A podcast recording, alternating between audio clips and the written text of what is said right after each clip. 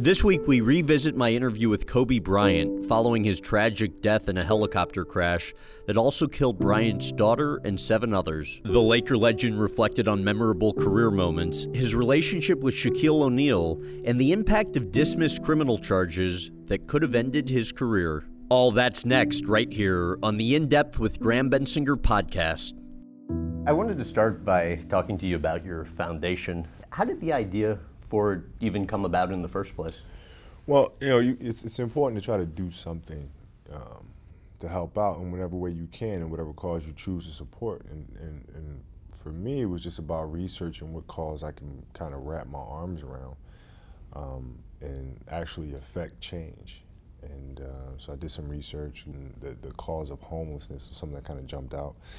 Um, because it's been around us, it's around everybody, I think. It's kind of become what I like to, you know, white noise, so to speak, which just kind of just blends in with everything else that we have going on instead of addressing the issue, and it's such a prominent issue, particularly in California. So um, that became the issue that I became passionate about and still learning a great deal about, but it's something that um, I can wrap my arms around and, and help out. How challenging was it for you to kind of identify what you wanted to do charity-wise to uh, affect change, because homelessness is your cause. There's obviously sure. so much out there. So, you know, it's extremely, extremely difficult. And even now, um, even though homelessness is my center focus, um, there's a myriad of other things that I that I do and try to help out wherever I can. Um, you know, homelessness is just a cause that we chose to really lock in on because it is such a prominent issue. I mean.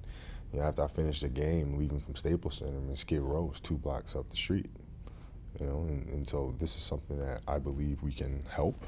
And also, I mean, it's, it's, if you think about it, you know, you and I, we both, you know, our, our, our plans for the future were pretty much um, mapped out in the sense that we knew, you know, you go to high school, you know, you go to college if you choose to, you know, you get a job, you know, so everything was kind of lined up for us, and we knew exactly, you know, if we do A, B, and C, we'll achieve A, B, and C. And for most of these kids that you meet that are homeless, they don't have that option, never had that option. And we have a roof over their head. So um, it's about kind of arming them with the tools necessary um, to have a better future. And it starts with having a roof over their head. What have you seen in the places you've been with regards to poverty that really strikes you? It's a loss of hope. I mean, I think that's the thing that's, um, that's been prominent no matter what country or what city you go to, when you see people who are, who are living in these impoverished neighborhoods. Um, it's just a loss of hope. It's just kind of a sense of, yeah, I had these dreams, you know, I had these goals and these aspirations, but they're long gone. And, you know, they could be fifteen years old. And, um, and you, you want to do whatever you can to try to instill that hope back into them, and to show them that there are other people out here who believe in your dreams, believe in your goals, and we're gonna help you to achieve those. Tell about uh, My Friend's Place. Yeah, well, My Friend's Place is a... is a, a long time coming, too. Yeah, it's been a long time coming. Um, we've been extremely excited about the project and um, giving kids a, a place to go, kind of a safe haven for them where, you know, they can come and just, you know, do things that we take for granted, like take a shower, have clean towels, and use soap, and to get a fresh meal, a warm meal. And, um, you know, it's a place where we have counselors that can counsel them with um, whatever issues they may be facing. We, we've kind of been refurbishing the place, and, you know, it feels good now that uh, you know, it's all done. Miling, is there something kind of you're most excited about? Well, yeah, I, you know, I think just seeing the, the expression on kids' faces um, now that they have a place to kind of go and, and, and, and to kick back and, and to relax and to kind of feel at home. Yeah, I think that's the... Uh, That's the most thrilling part. Explain why you had no idea who Michael Jordan was at that time. Well, basketball wasn't as global then as it is now, you know, so really the only two teams who got recognition were the Lakers and the Celtics because of their obvious rivalry and the two players that they had. And, um, you know, when Michael came onto the scene, I was already back in Philadelphia. Um, so I really didn't hear about him until I was about thirteen, fourteen years old. And your guy was Magic. Well, yeah, I was a Laker, big, big Laker fan. Um, you know, Magic, Byron Scott, James Worthy, you know, the, the whole crew. Describe your reaction when you learned Magic had H I V. I was devastated. I, I, I didn't know, I didn't understand what it was. I, I just knew it was gonna stop him from, from doing what he loved to do. Um, so I, I was I was devastated, and I had no idea what was going on. So um, it was it was a, it was a tough day. And I mean, your parents said you were missing meals for yeah, a week. Yeah. It, it was almost as if he was part of your family because right. of how much you idolized him. So how emotional uh, was that for you? It was extremely difficult. It was extremely. I mean, it's it's like you know you have a, your your hero and a person that um, that you look up to, and all of a sudden you know he's not there anymore. You can't watch him perform anymore. It, it's it's it's tough. I want to take you back to when you were growing up. Your father Joe uh, played eight years in the N B A for a few teams, then eight years internationally in Italy and mm-hmm. other parts of Europe. While he was playing internationally, he brought you, your mom, your two sisters uh, along. How about the biggest difference you noticed between the States uh, and Europe, just in terms of lifestyle? You know, we, we didn't live in any major cities, so I think we got the authenticity of Italy, and, and, and you know, mother's making lasagna from scratch, and you know, everybody kind of knowing everybody, and you know it was uh, it was almost as if you know, we lived in a typical Italian movie.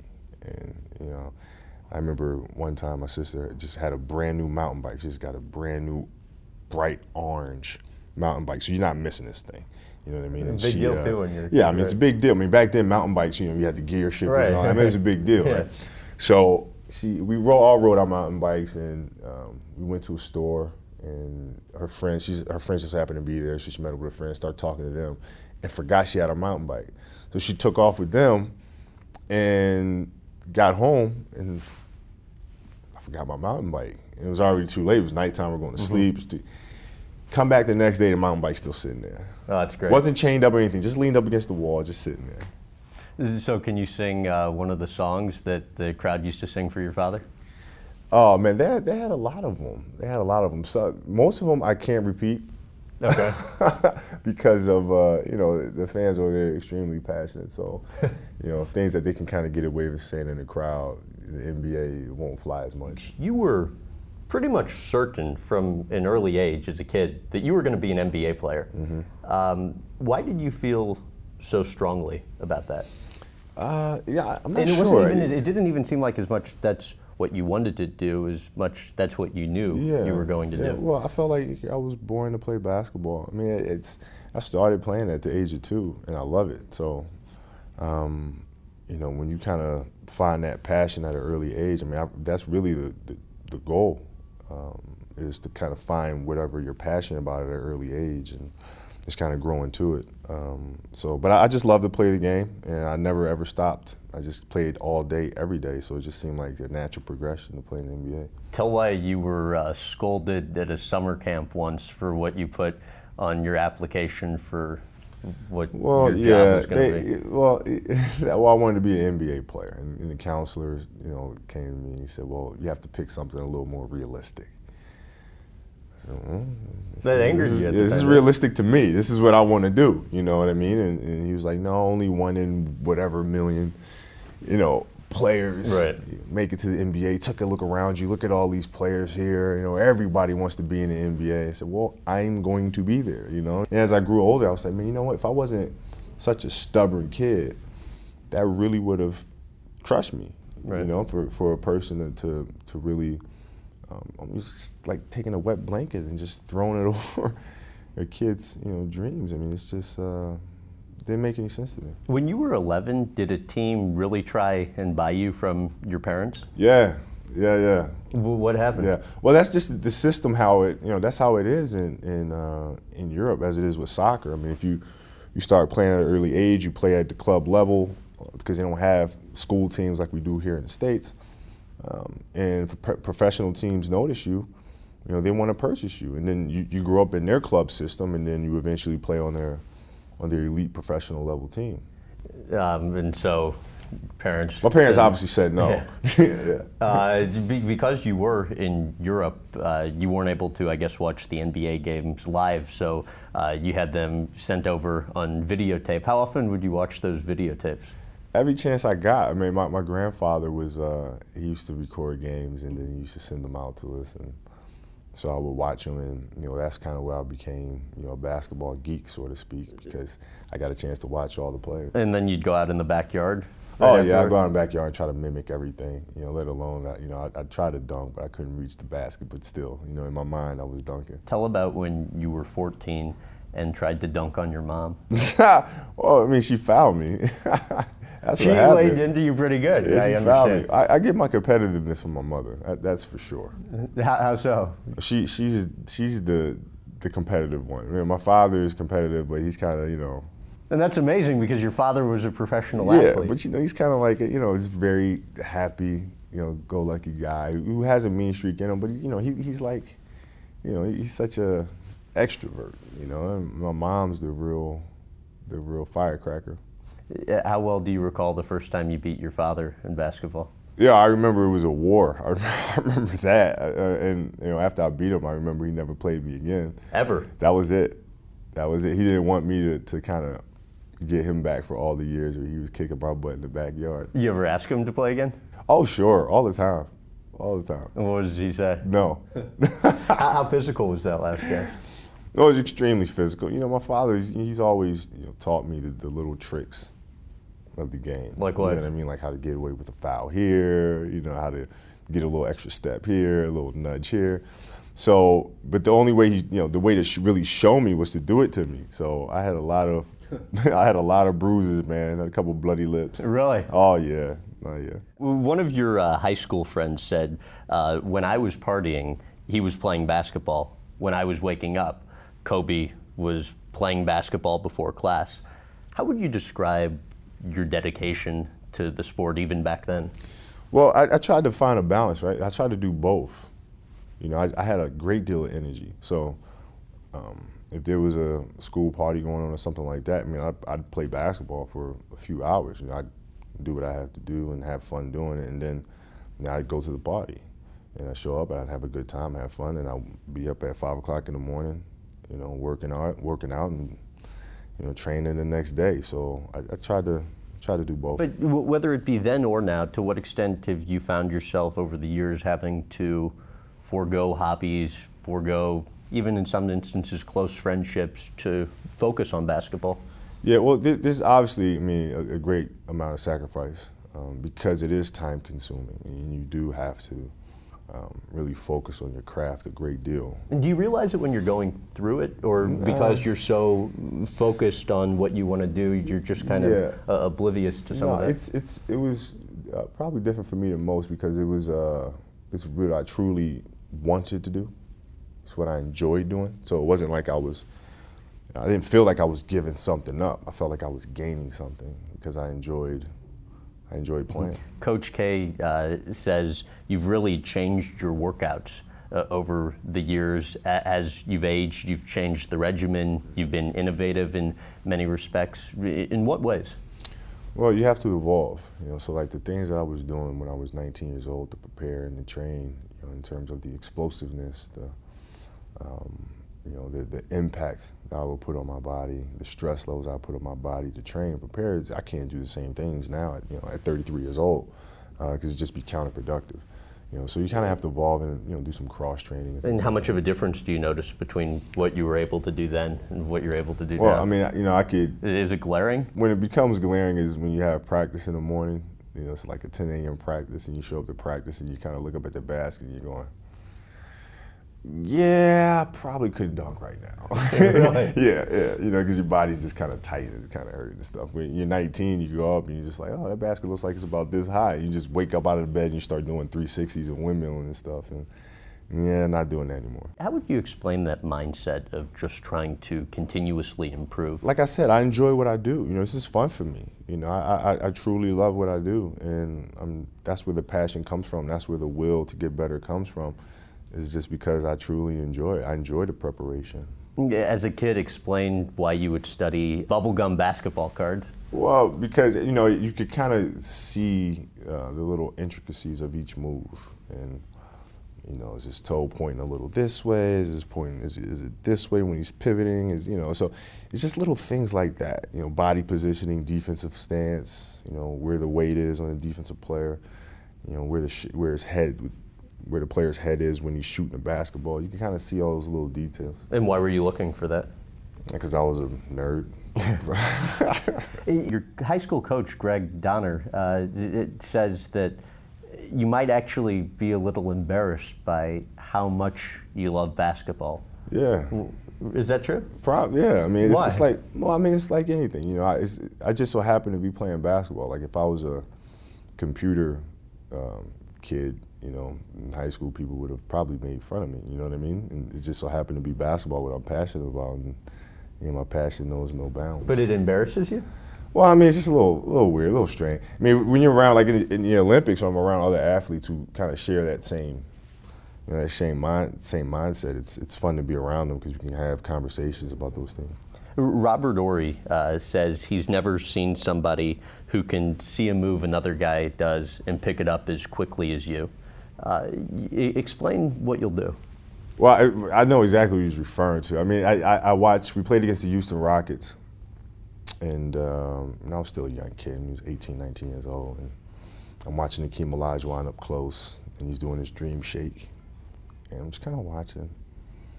And I asked Robert, hey, Robert, how did, it, how did Akeem used to practice that move?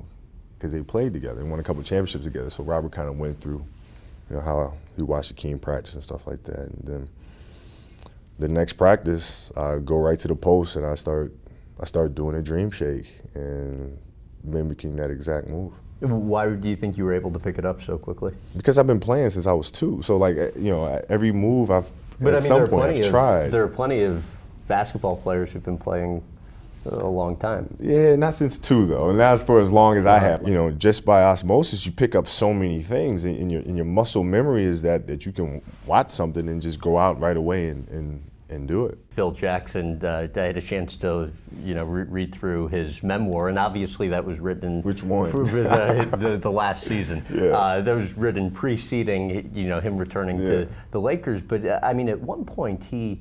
Uh, apparently, you know, says to the then Lakers G M, look, if Kobe's back next year, I I'm not coming back. Yeah. Uh, obviously, the relationship's since been repaired, but when it was kind of fractured the most, what were the factors you think were responsible for that? I think the, the, the, the, the most challenging things that he, for him, in, in dealing with our group, he had a couple, and, and one of them being the dynamic between myself and Shaquille. Mm-hmm. And you know him having to deal with that relationship, and um, you know, kind of keeping me, you know, at arm's distance, so that in turn it could bring him closer to Shaq. And then the other thing, he's just dealing with a young horse, racehorse, that wanted to get to an elite level as an individual player and establish himself in the league. So he, he had to deal with those, you know, with that balancing act, and. Um, And you know, we both were extremely stubborn. All three of us. You know, Phil's extremely stubborn. So was Shaq. So am I. So, you know, we, we, it was very, very difficult for him to find that balance. And I think he became frustrated because he couldn't figure out a way to really reach me. And um, why do you think that was? Well, because I told him, I said, Phil, if, if you want me to do something, just tell me. You don't have to go around the corner, drive around the block, and then kind of circle back around to your point, and then kind of slide it in there. Just tell me. Just tell me what it is you want me to do. And he kind of, I think that was a little different for him. He's not a guy that really likes confrontation. Mm-hmm. uh, he kind of likes subtle, subtly slipping messages in there, where uh, for me, it's just like, just tell me what it is you want. Don't insult my intelligence by trying to Mm-hmm. backdoor in there. I'm starting to smile because I was shocked in his book. He said he was like seeing a therapist to talk about, you know, just how to deal with that sort yeah, of team I, dynamic. I mean, I was just like, just tell me. How do you go about rebuilding a relationship like that, especially one that then goes on to have that much more success? Well, you don't carry baggage with you. You know, you have to you have to drop it and let it let it go and move on. And, and once he decided to come back, and he called me and. You know, we spoke, we didn't have to address any of the issues. We were both of the same belief that you move on from the past, and you know, once you make the decision to move forward, that's exactly what you're doing, is moving forward, not addressing the past. You mentioned Shaq. You guys obviously had a very, very successful working relationship. I mean, three consecutive titles, you know, what more could you ask for? But, yeah. I mean, nobody makes any secrets. There just uh, wasn't the close relationship there yeah. that you might like w with teammates. Why do you think you were unable to maintain that same working relationship for longer?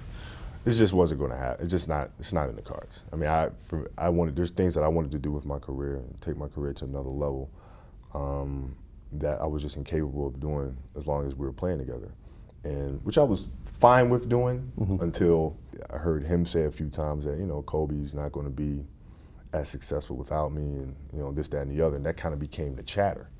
Mm-hmm. So now once that became the chatter, I was like, oh wait, whoa, whoa, whoa, whoa. No, no, no, no, no. Especially, especially for a guy who's hyper competitive. Oh yeah, yeah, yeah. It, it just, it just wasn't going to work. So you know, no matter what happened, even if we had won that championship, I just me being a free agent, there was just no way. I had to accept this challenge and, and had to see what I could do. And you said, in some ways, part of the friction came from you both being very similar type of people. Yeah. In, in what ways? Well, we're both we're both alpha males, man. We both don't mess around. We don't beat around the bush.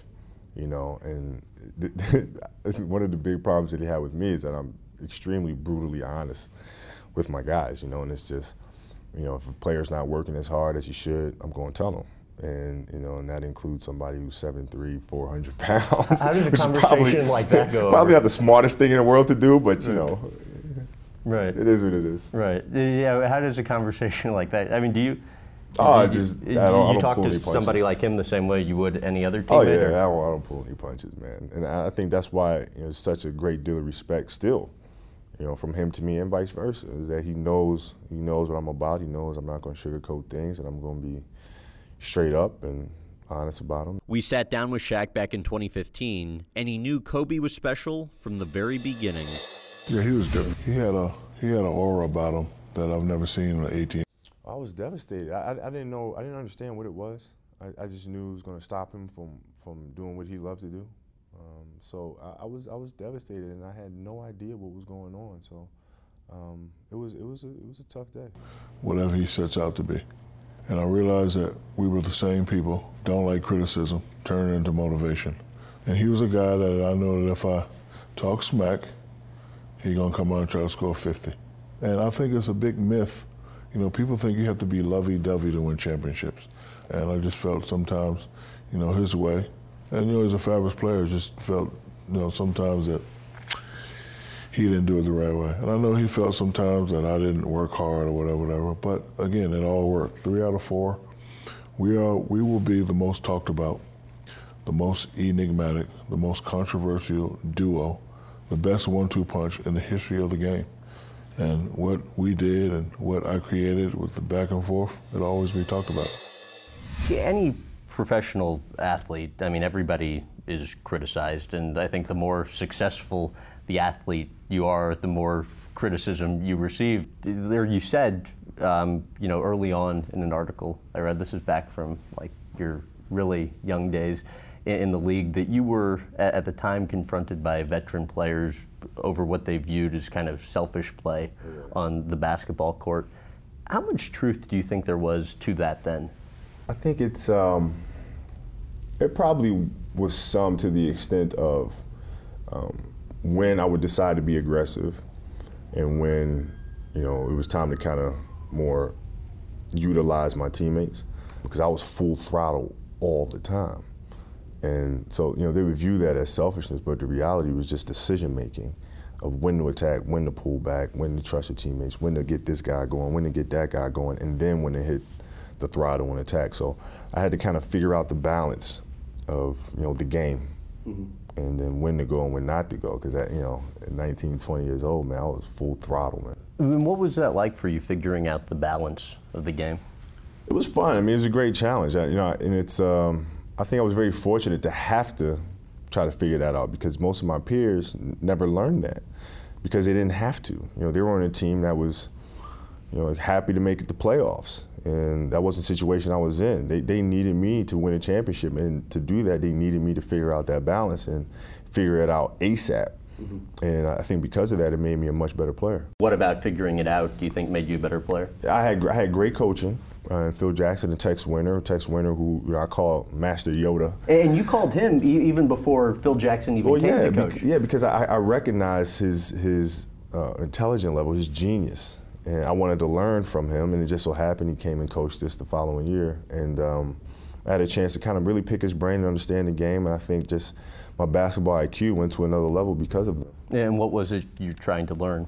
The momentums of the game, and, and when to use your teammates, and when to pick your spots, and how to pick them, you know, and how to read the defense, to take advantage of certain situations and scenarios, and understanding the shot clock and the timing and all this other stuff. And and um, I was I was very I couldn't figure it out on my own. I mean, I was very very very fortunate to have Phil and Tex. Kobe Bryant would have worn another uniform if not for Jerry West. The former Lakers vice president of basketball operations traded up to get Bryant in the nineteen ninety-six N B A draft, and the rest is history. How close did you and Kobe become?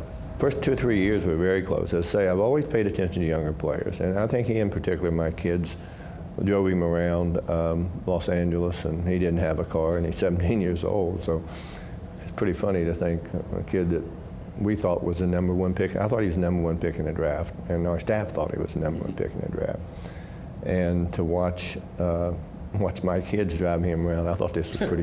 I thought this was pretty funny.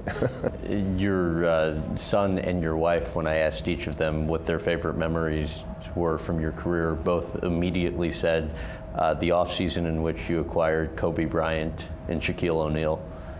How does that rank for you? Well, it would be like, um, I guess, a poverty-stricken family wakes up one morning and all of a sudden overnight they become the wealthiest couple in the world.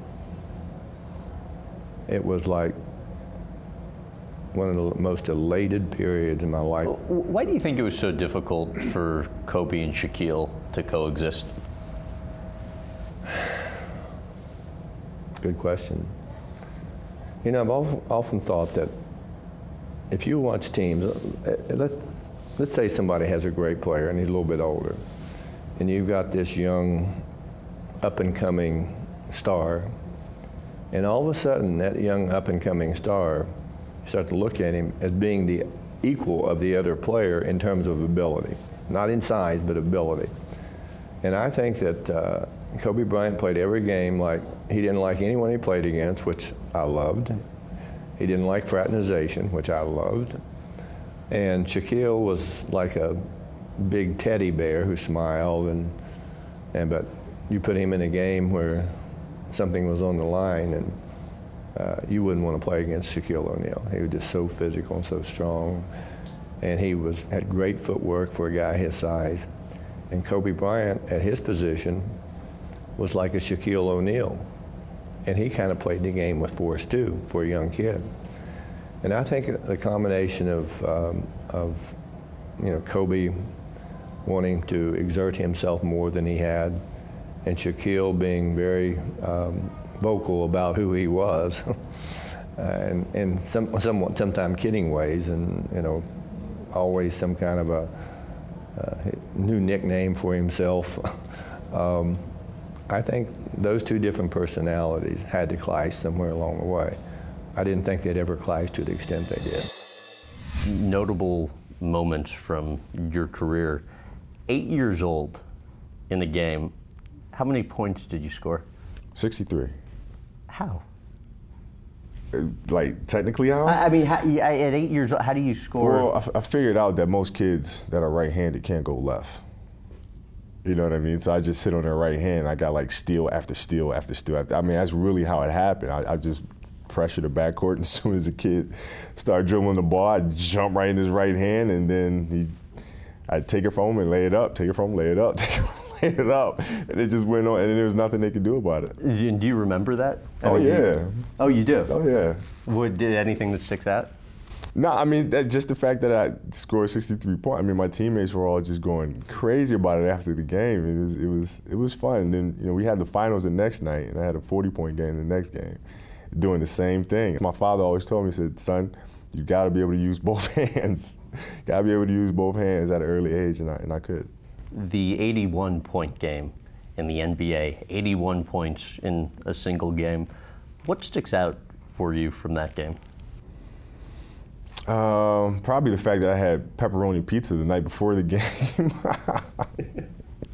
Is that is that common, or is that? Uh, no, it's not common at all. I was just kind of craving a pepperoni pizza, and I had one. Um, Start a trend? No, I hope yeah. not. Don't, I hope they don't follow that lead. The the day that I actually scored eighty-one was my grandfather's birthday, who had passed away a few years before, and my grandmother, who had never seen me play in the N B A just because her nerves can't take it. She uh, flew out to California, and she came to watch me play uh, for the first time and the only time. And, uh, and that's just so happened to be the, the night I scored eighty-one. What was that like for you with having your grandmother the first and only time sitting in the stands watching?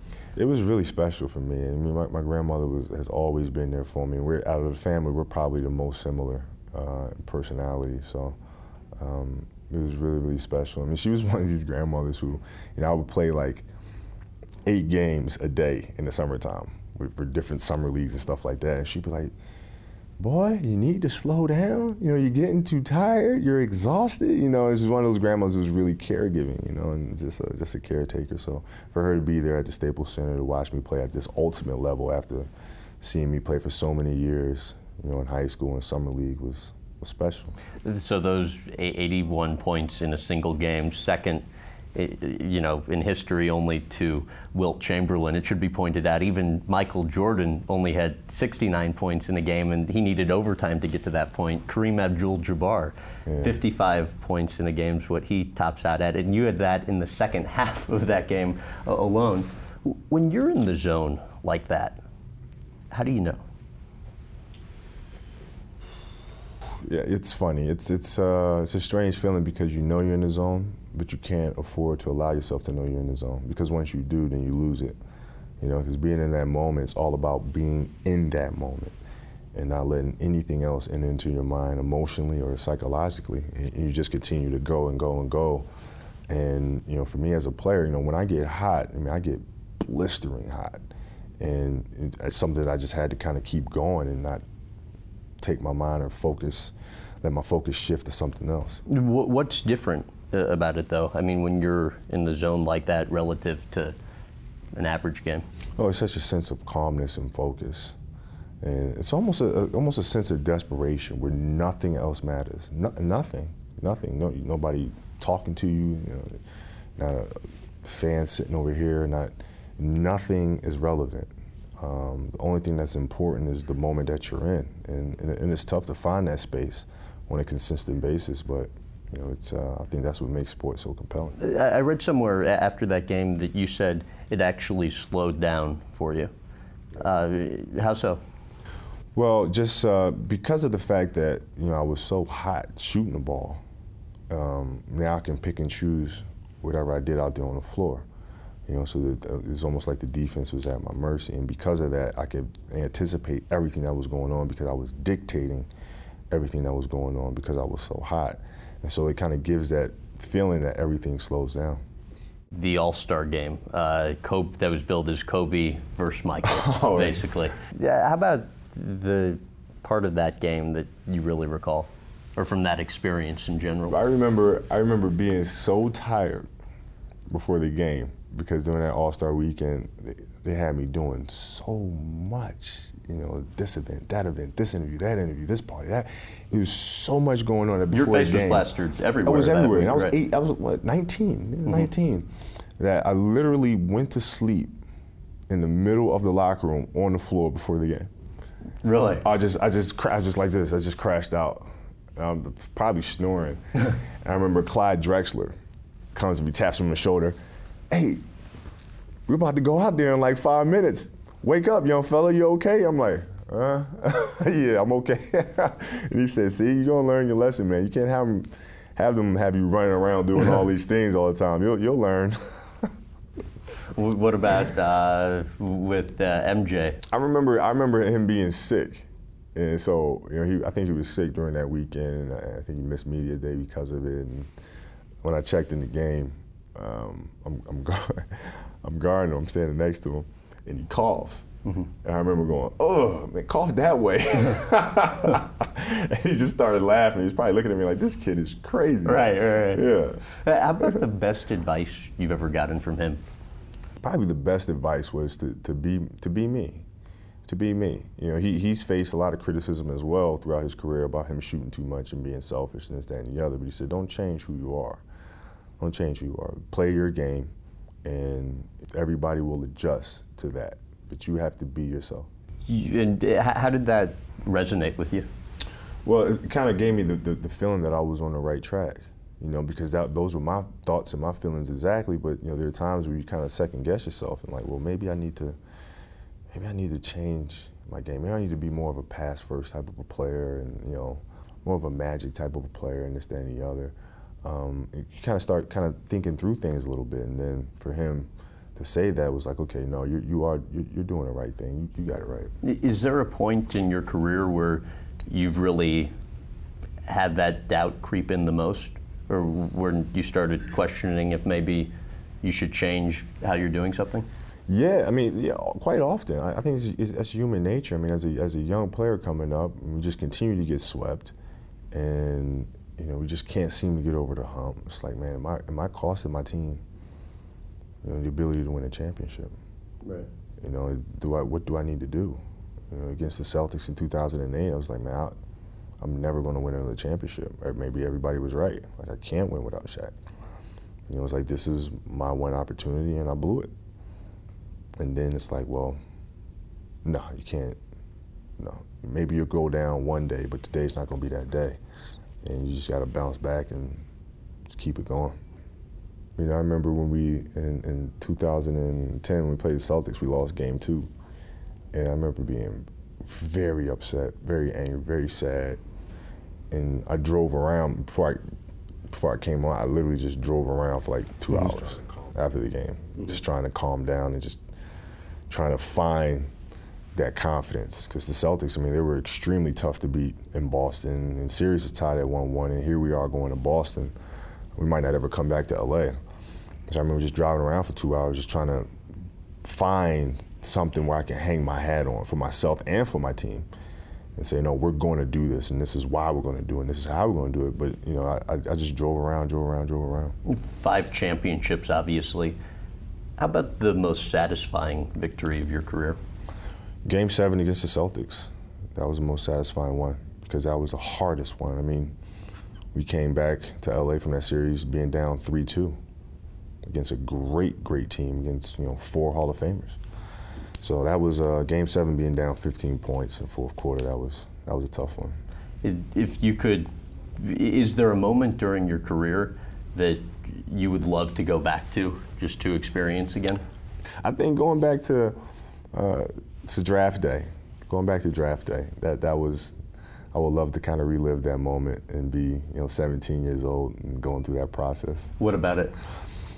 Just being, just, just, just it being just a new thing for me. I mean, I was seventeen, and here I am with Allen Iverson and Marcus Camby and Ray Allen and, you know, Steve Nash and all these great players. And, and I'm, I'm a teenager, and I'm just kind of, kind of here for the ride. Would you still have the glasses on your head? When I didn't have the glasses on my head. I took it, once I saw how foolish that looked, I took them off. But I was like, you know what? You're a teenager, man. What are you gonna do? This is yeah. what teenagers do in ninety-six. Right. I did an episode with Ray Lewis and ended up getting into talking to him about what happened to him, where, you know, here's a guy, everything going in the right direction, ends up being charged with murder. Charges obviously, uh, you know, later dismissed, but he, he really credits that part of his life with having gone through that, with really having a positive impact on him moving forward and just having made him a better individual sure. in, in the long term. It's been nearly a decade now since, you know, what you went yeah. through in Eagle with the sexual assault. Charges obviously similar to Lewis, dismissed. To what extent do you think having gone through that, it had a positive impact on you and really made you better long term? Well, you know, I, I think it's, uh, it, it, it It challenges who you are as a person, you know, to, try, to have to go through something like that, you know, with uh, not only individually, but, you know, as a family. And then, you know, for the organization, the Lakers organization, my teammates, it was extremely difficult. And you kind of had to do some soul searching, you know, because you're fighting numerous battles at the same time. And you're just kind of trying to figure your way through all of this mess.